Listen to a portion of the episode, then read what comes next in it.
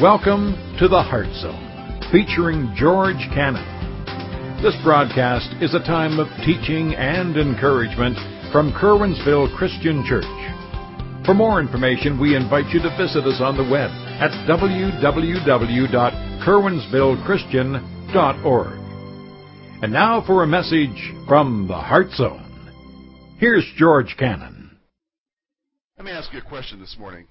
We're starting a new series. We're going to talk about the life of Jesus, and we're going to look at four verses today in the first chapter of the Gospel, and then we're going to just move on over to chapter 4 because that's where we left off from the last time we were here in the Gospel. But we're going to look at, over the next few weeks and months, the reality of Jesus and who He is. Because it's really important for us to understand who He is because how you perceive Him and what you believe about him is going to affect the everyday aspect of your life.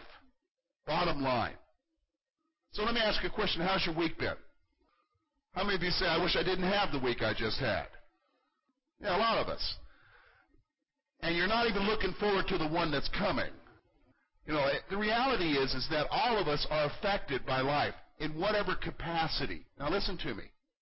If you're a believer in Jesus Christ, what you believe about him, your conception of who he is, and the reality of who he is and what you believe about that will determine how you face the stuff you're going to face during the week. Do you understand what I'm saying? You're going to face stuff. Does everybody understand me? Life is going to happen. Stuff is going to throw the kitchen sink at you. You're going to get unexpected bills. You're going to have somebody tell you you got a health problem that can't be solved. You're going to have some sort of crisis happen. Stuff breaks down. And it's stuff that you don't expect to break down. Vehicles break down. Isn't that true? Here's the reality. And what you believe about Jesus is going to determine how you handle the stuff that life throws at you. And all of us here, whether you're a believer or not, has a concept about who Jesus is. And your concept of Jesus will determine how you handle this world and this life. So let's talk about it first. Before we get into the passage, I want to talk about some current concepts of Jesus. The first thing I want you to notice is this. There are many concepts about who Jesus is. I think everyone's aware of that. All you got to do is just turn on the Discovery Channel. All you have to do is just turn on the news. All you have to do is just talk to your buddy at work, and you will hear many different things about Jesus. You'll hear that he's just some pathetic figure from history. You'll hear that he was just some Jewish rabbi that was crucified by the Roman authorities. There is a group out there that believes that Jesus was nothing more than a witch or a warlock.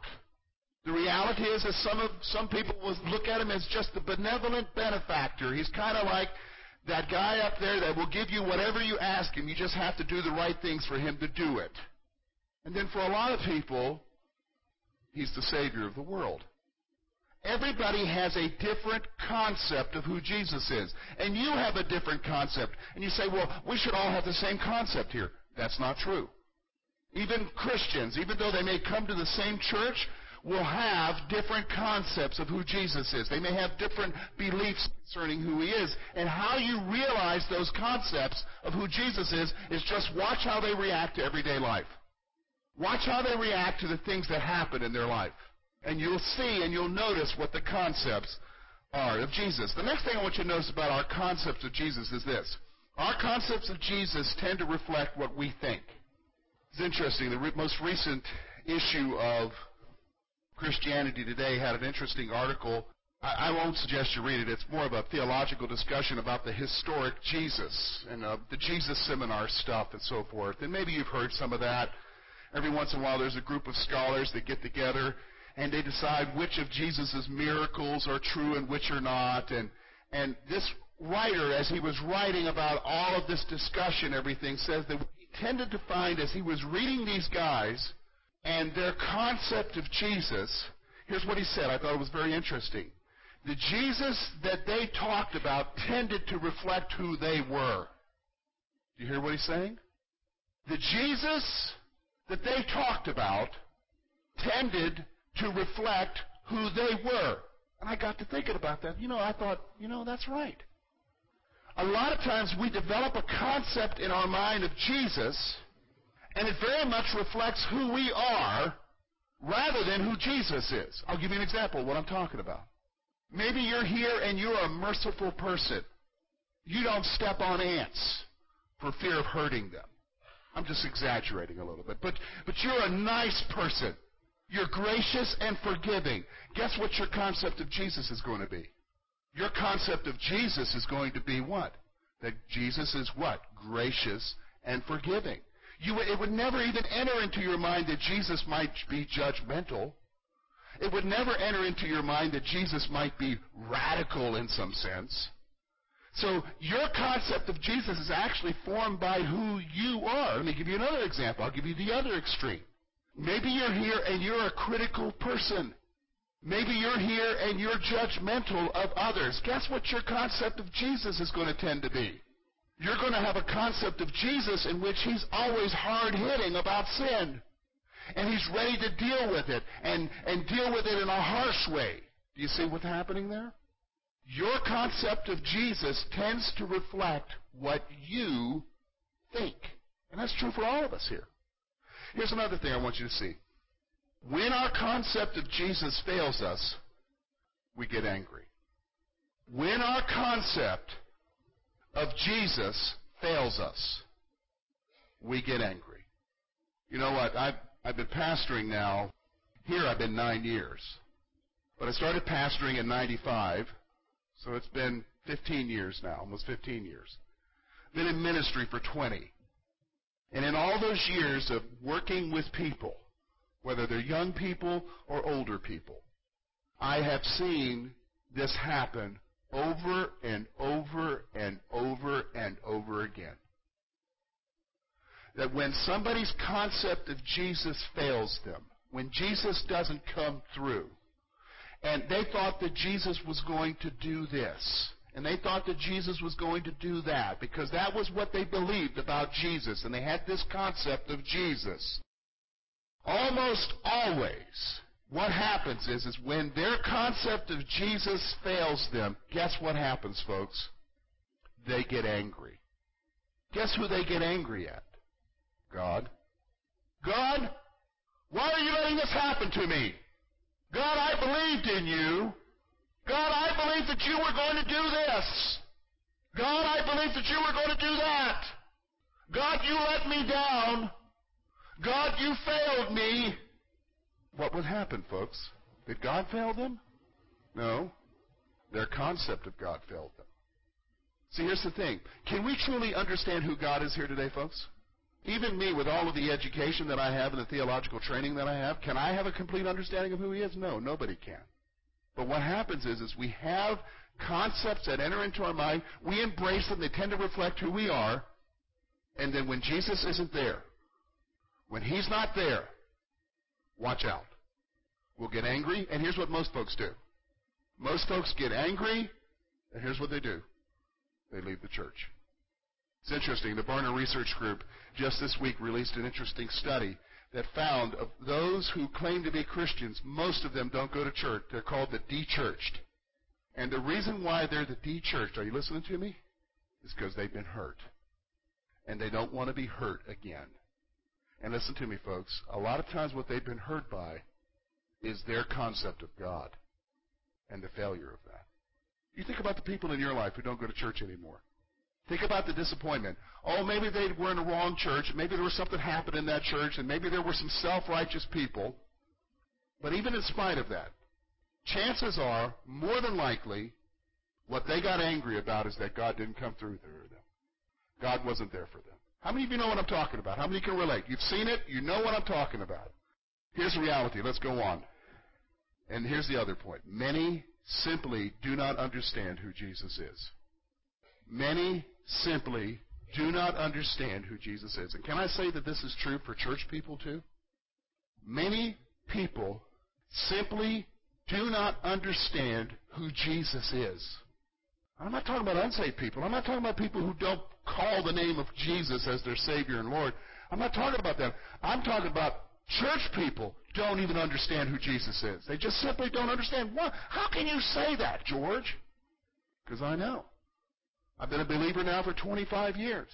I have sat in churches just like this.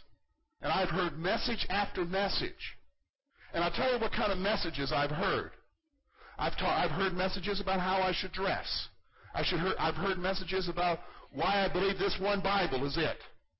And I've heard messages about this and about that and about that. And let me tell you what I have not heard. Who Jesus is. Who the real Jesus is. If you think about it, think back to the messages you've heard. You've heard about how to have 10 steps to a happy marriage. And you tried them and it didn't work. You know what I'm talking about. You're laughing. 10 steps to raise your kids. Do you know what I'm talking about? And in the midst of that, somewhere in the midst of all of the discussion, Jesus was missing. Here's what I'm trying to say to you. We simply don't understand who He is. And you could have been in church all your life. You don't understand Him. I got all kinds of education. If you've been in my office, you've seen all my books. There's no way to understand Him. So what does the passage tell us? Let's look at the passage together. This is what we're going to do. What we're going to do is, is we're going to enter in on a journey over the next few months as we work our way through this gospel. It might be a year, but we're going to work our way through this gospel. We're going on a earth walk. That's what the series is called. Earth walk. I heard this term years ago and I thought this fits with what we're going to do here because we're going on a journey. And we're going to look at the life of Jesus. And over the next few months, we're going to look and see who Jesus really is. And I thought Luke was the best place because Luke tells us right in these first four verses. Let's look at them together. Inasmuch as many have taken in hand to set in order a narrative of those things which have been fulfilled among us, just as those who from the beginning were eyewitnesses and ministers of the word delivered them to us.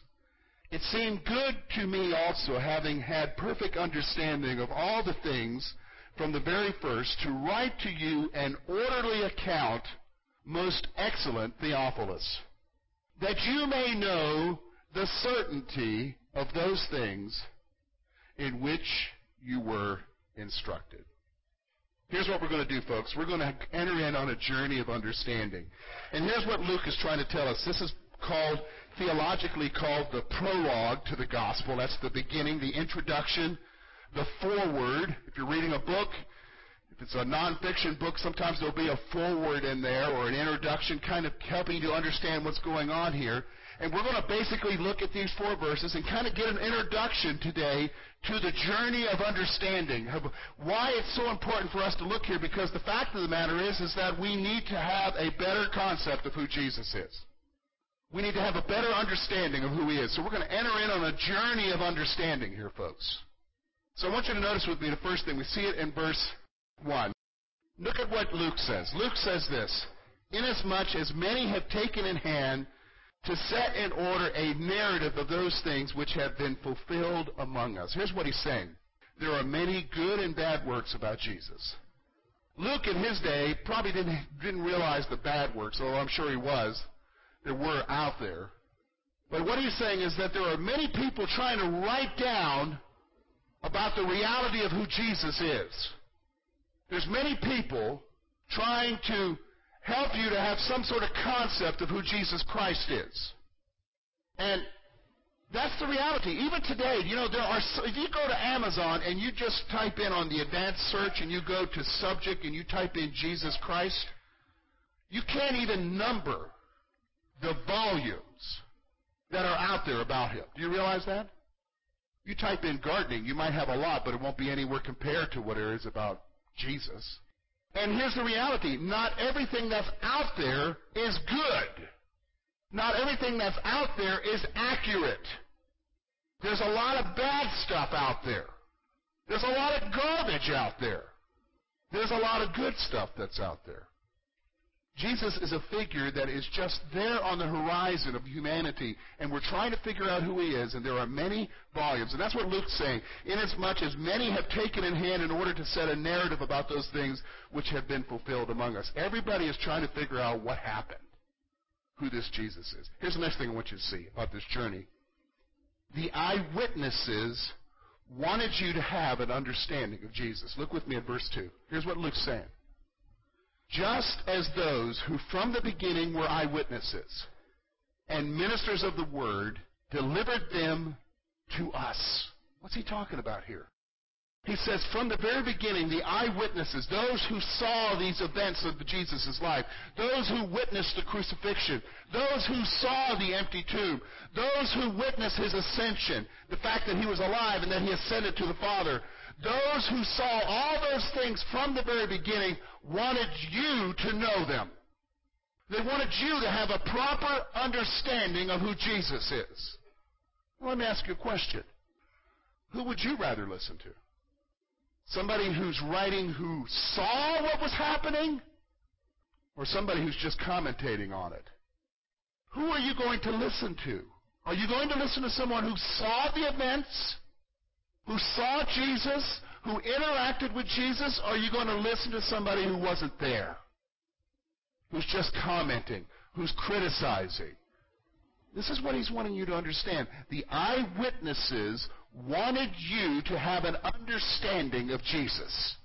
This is what we're going to do. As we enter in on this journey, we're going to look at what the eyewitnesses have told us. We're going to look at those who interacted, who touched him. John says in his, in his first epistle that our hands have handled, we have touched him. And he's not just talking about when Jesus was alive, he's talking about when Jesus was resurrected. Do you remember what he said to Thomas? Come here, put your hand in my side. Feel the prints in my hand. He's real. And they want to communicate something to you. They want to communicate something to you. Let's go on now. Here's the other thing. Luke sets about to give us a thorough account about Jesus. Look with me at verse 3. It seemed good to me also, having had a perfect understanding of all things from the very first, to write to you an orderly account most excellent Theophilus.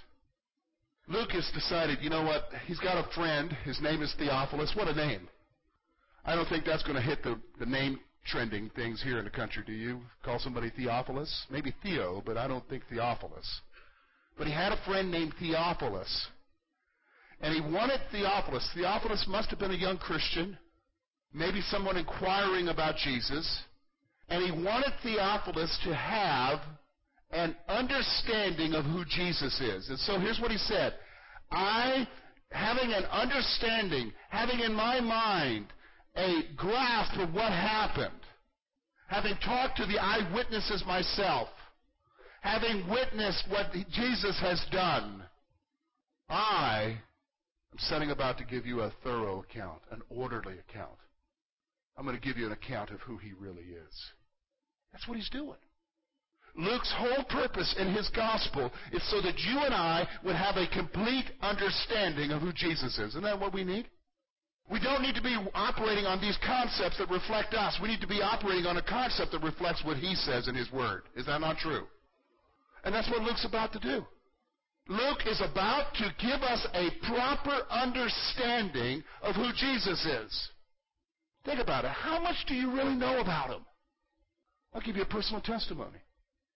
I've been a believer for 25 years. It was this week coming up in April of 1985 that I gave my life to Christ. And He radically shifted my life from that point on. Radically shifted it. I'm going to be honest with you. So you say, boy, you've been walking with Jesus for a quarter of a century. Yes. I've been a believer longer than I've been an unbeliever.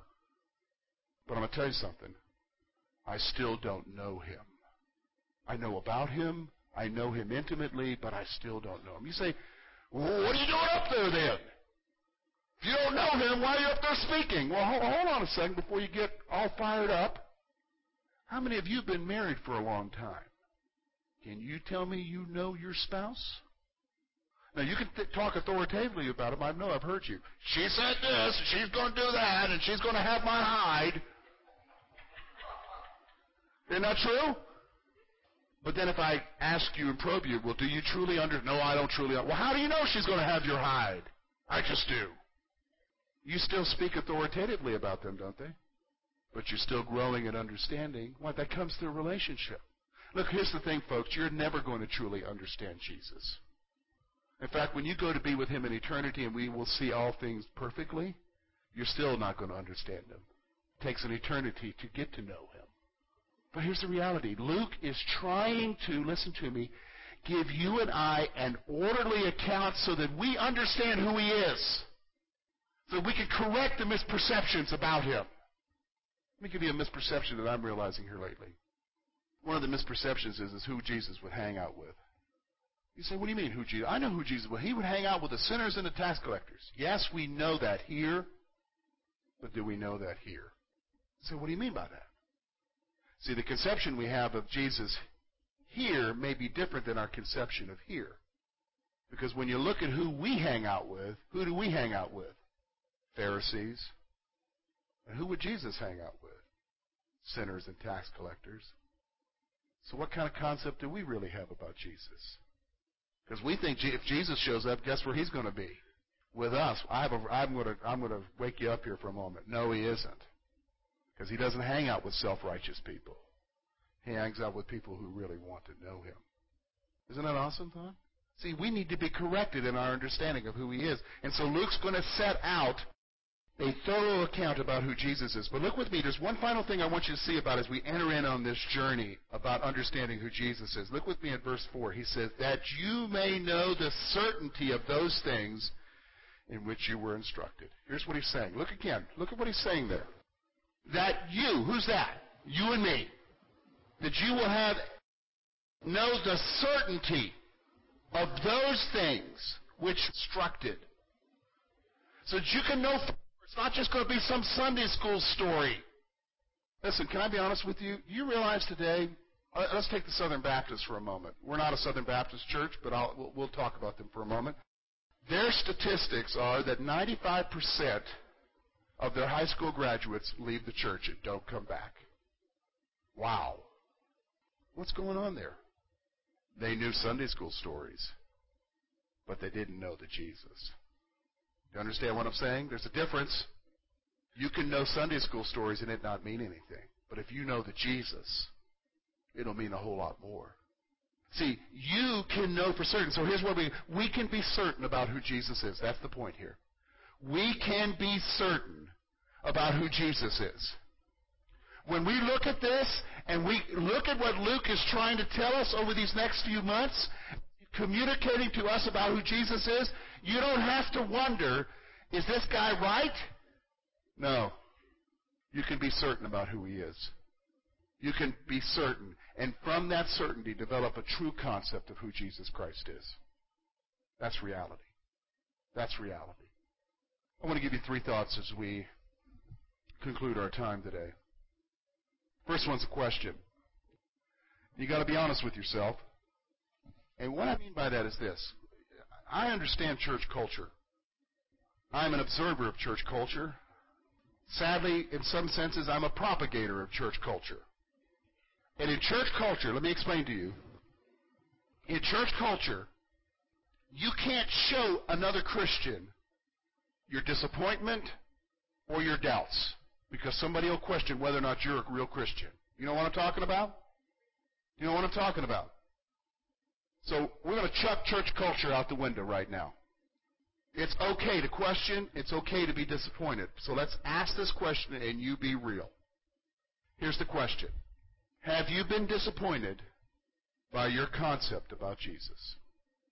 Have you been disappointed by your concept about Jesus? Has, uh, here's another way of putting it. Has Jesus let you down? You know what I'm asking? Now we just chuck culture out the door. So you can be real. Now here, I'll help you though. You don't have to talk out loud. Because some of you are still going to be intimidated. So that's fine. Talk on the inside. Talk to God right now. And say to Him, Lord, yeah, I have been disappointed. I feel like you left me down. You weren't there for me, Jesus. You hung me out to dry. You know what I'm talking about? You understand what I'm saying? So my, my question to you is, and see what the question is, I want you to notice the question is kind of a, it's kind of an interesting question. Because what the question is supposed to reveal is not so much that Jesus is the disappointment, it's supposed to reveal how wrong your concept is of Him. It's supposed to reveal that maybe, maybe, and quite possibly, and most certainly, you probably had a wrong concept of Jesus. So ask yourself that question. Are you here? And have you been disappointed by your concept of Jesus? Have you been disappointed about your concept? Now, here's the other one. Recognize that your concept about Jesus is incomplete, if not wrong. Recognize that your concept about Jesus is incomplete, if not wrong. For some of you here, it's incomplete. For some of you here, it's just flat out wrong. For some of you here, your concept about Jesus isn't based upon the Bible, it's based upon what you heard your grandma tell you about Jesus. For some of you here, it's based upon what your mom and daddy told you about Jesus, not because about what you read. And some of you here, it's even what you heard in church, which we've already talked about that. It's possible to come to church and not hear very much about Jesus, is it? And I'm talking about Bible believing churches. See, you could be here and your concept of Jesus is incomplete. And here's the possibility, too, my friends. It might be wrong. See, you're the only one who can answer that. Now, before you get offended and say, whoa, whoa, whoa, whoa. What do you mean my, my concept of Jesus is incomplete? So's mine. We all have an incomplete concept of Jesus. And then finally, here's the reality. Here's a good question. Let this one sink in. Because this will determine where you're going to go in the next few weeks. This is going to determine whether or not you're going to be attentive the next few months. Here's the question Are you willing to have your world rocked by the real Jesus? Because the real Jesus is going to shake the very foundations of who you are. How do I know that? Because when you read through the gospel, he shook the foundations of the people around him. And if you and I aren't rocked by Jesus, there's something wrong with us. Do you realize that in his day he was seen as a radical? He was anti-establishment. At least that's what they called him. And so the question is, is that, okay, you recognize it's incomplete. You recognize that maybe, possibly, it could be wrong. Are you ready to have your world rocked? And so here's what I'm going to tell you. I'm going to tell you, if you come every Sunday and you hear, and as we examine and go into Luke, you're going to have your world rocked because the Holy Spirit is going to reveal to you who the real Jesus is. And it's going to radically change your life if you want it to. But the question is, do you want it to? Do you really want your life changed by the real Jesus? That's the question you've got to ask yourself. And so we're getting ready to embark. Who's going to go with me? We're going on an earth walk. Thank you for being with us this morning. And we trust that today's message has been both challenging and an encouragement to your heart. At Curwensville Christian Church, a warm welcome is always extended to you. We're located at 700 State Street, Curwensville, Pennsylvania. For more information about our ministry, please visit us on the web at www.curwensvillechristian.org. Now, on behalf of George Cannon and the entire church family, we hope that you will look to the Heavenly Father in all that you face this coming week.